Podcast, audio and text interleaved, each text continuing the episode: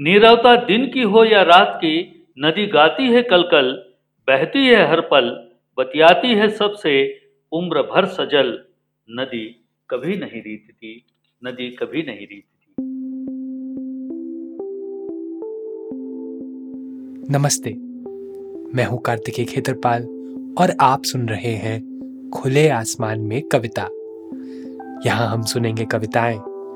पेड़ों, पक्षियों तितलियों बादलों, नदियों, पहाड़ों और जंगलों पर। इस उम्मीद में कि हम प्रकृति और कविता दोनों से दोबारा दोस्ती कर सके।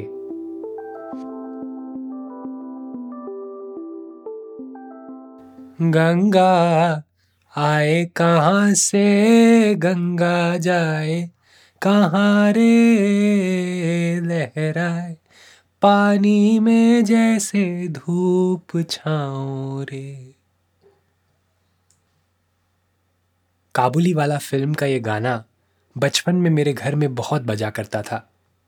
आज भी जब मैं इस गीत को सुनता हूँ तो यह सीधा मुझे गंगा के किसी घाट पर ले जाता है। मेरे घर के बड़े बुज़ुर्ग भी अपने पूर्वजों की ही तरह यह मान्यता रखते थे कि गंगा स्नान में सारे पापों को धो देने की ताकत होती है। और शायद इसीलिए मेरा पूरा परिवार हर साल हरिद्वार ज़रूर जाता था। पापों का तो पता नहीं, पर गर्मियों की छुट्टियों में हम जब भी हरिद्वार जाते तो गंगा जी के ठंडे पानी के तेज प्रवाह में डुबकियाँ लगाकर एक ऐसी ताजगी और निर्मलता का एहसास ज़रूर होता था कि हमारी साल भर की ऊब और थकान पल भर में छू मंतर हो जाती। पुनर्नवीकरण की यह अद्भुत शक्ति, जो हर नदी अपने अंदर लेकर चलती है। उसे दामोदर खड़से अपनी कविता, अतीत नहीं होती नदी में बखूबी दर्शाते हैं। आइए सुनते हैं दामोदर जी की यह कविता, उन्हीं की आवाज़ में नदी पुरानी नहीं होती कभी।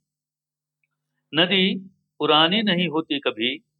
पल पल बदलती है अपनी हिलोरें वह सहलाती है अपनी सतह, संवारती है किनारे, सजाती है रंग रूप। नदी कभी पुरानी नहीं होती। तट आते हैं उसके पक्षी, प्राणी, मनुष्य, रोज। प्यास सबकी बुझाती है, किसी की प्यास पुरानी नहीं, सबको करती है तृप्त। नदी कभी अतीत नहीं होती। नदी के किनारों में होती है नमी हर रूखेपन के लिए नीरवता दिन की हो या रात की, नदी गाती है कलकल। नीरवता दिन की हो या रात की, नदी गाती है कलकल, बहती है हर पल, बतियाती है सबसे, उम्र भर सजल, नदी कभी नहीं रीतती, नदी कभी नहीं रीतती। पीढ़ियाँ जन्म से नदी के पास आती हैं, हर संस्कार की गवाह है नदी बचपन का कुतूहल, यौवन के पनीले सपन और अंत का विसर्जन छिपा है नदी के आंचल बचपन का कुतूहल, यवन के पनीले सपन और अंत का विसर्जन छिपा है नदी के आंचल में। नदी अक्षत रहती है। नदी अक्षत रहती है। तुम जब टूटते से लगो, तुम जब भटकने से लगो, तुम कभी चटकने से लगो नदी की पारदर्शी धारा में अपनी विवाहियाँ सिरा देना, गोमती की एक बूंद काया कल्प कर देगी, हर मूर्छा हर लेगी। नदी कभी निरपेक्ष नहीं होती। नदी कभी निरपेक्ष नहीं होती। कितना कोलाहल है आदमी के भीतर, कितना शोर है आदमी के बाहर। दिशाएँ बहरी हो जाती हैं, आकाश थम जाता है। सूरज काला और धरती चुप है। कितना भी विप्लव हो जाए, नदी गाती है हौले हौले कल कल सुनाती है, नदी कभी गूँगी नहीं होती, नदी कभी अतीत नहीं होती, अतीत नहीं होती, नदी कभी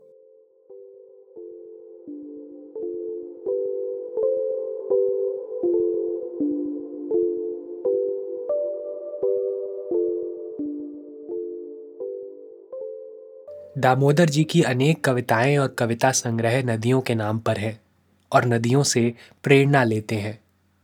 नदियों ने उनके लेखन को इस कदर प्रभावित क्यों किया?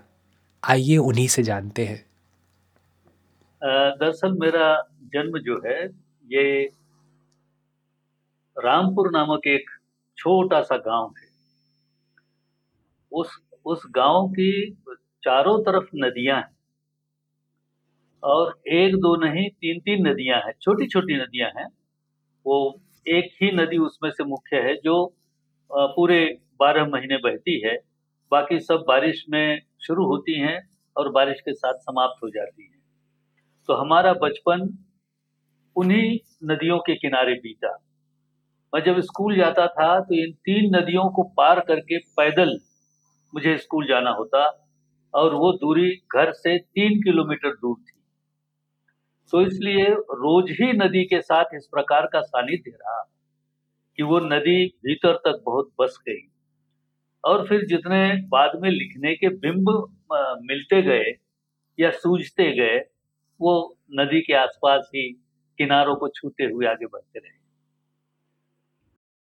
अपनी कविता में दामोदर जी हमें सलाह देते हैं कि जीवन में हम जब भी टूटने, भटकने लगें तो नदी से प्रेरणा लेकर आगे बढ़ते रहें। आइए जानते हैं उनसे कि प्रकृति हमारे संकट की घड़ी में हमारा सहारा कैसे बन सकती है।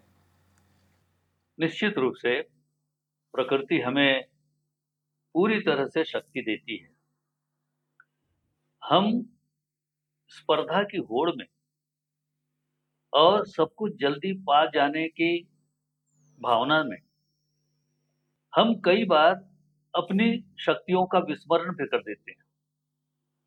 उम्मीद और क्या कहना चाहिए? उपलब्धि के बीच की खाई को दूर करते समय मनुष्य हाफने लगता है। अपने भीतर की शक्तियों का विस्मरण उसको हो जाता है। और ऐसी समय यदि थोड़ी भी उसमें नमी आसपास के प्रकृति के लिए बची होगी तो वो देख सकता है कि एक पेड़ गिर जाने के बाद भी वो पल्लवित होता है, वो टेढ़ा मेढ़ा उगता है, लेकिन आकाश छूने की उसकी आकांक्षा खत्म नहीं होती।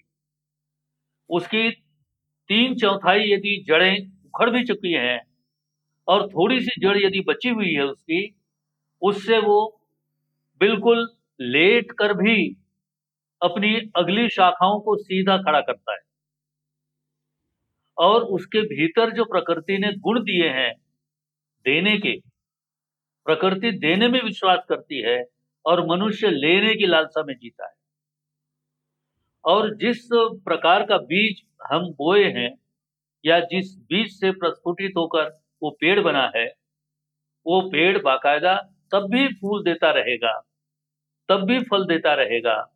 भले उसकी जड़ें आहत हैं। तो इस तरह से प्रकृति तो पूरी तरह से आपको मदद करने को तैयार है।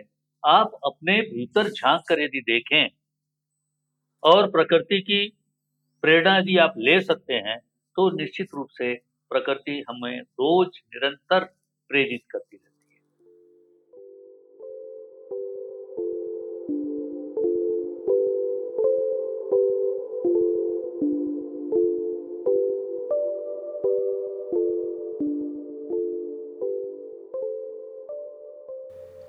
तो सुना अपने दोस्तों, प्रकृति हमारे लिए एक सदैव उपस्थित प्रेरणा स्रोत है।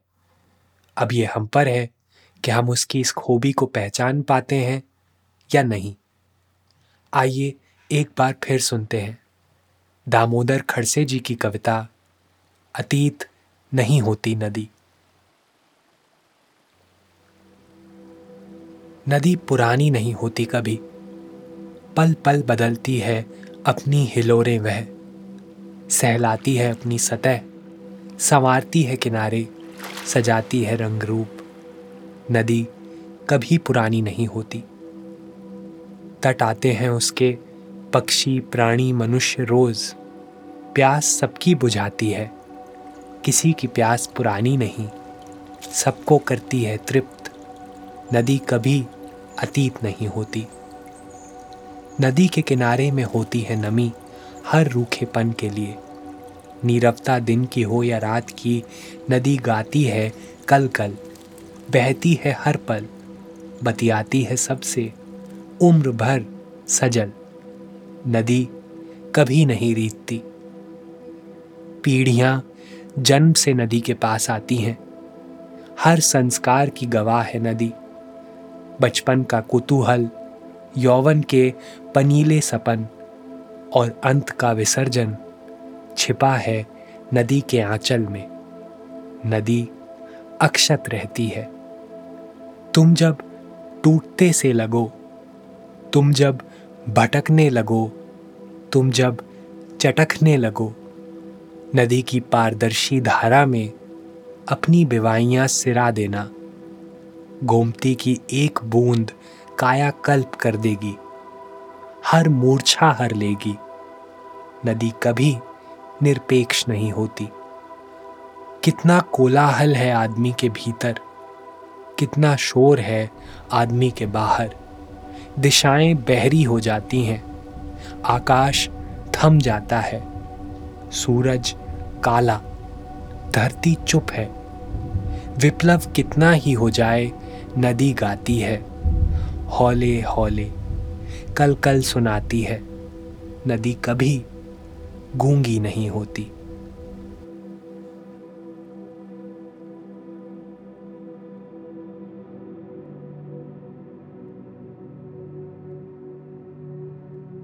ऐसी और भी कविताएँ सुनने के लिए सब्सक्राइब करें और सुनते रहें खुले आसमान में कविता। खुले आसमान में कविता स्पॉटिफाई और एप्पल पॉडकास्ट जैसे सभी पॉडकास्ट चैनल्स पर उपलब्ध है।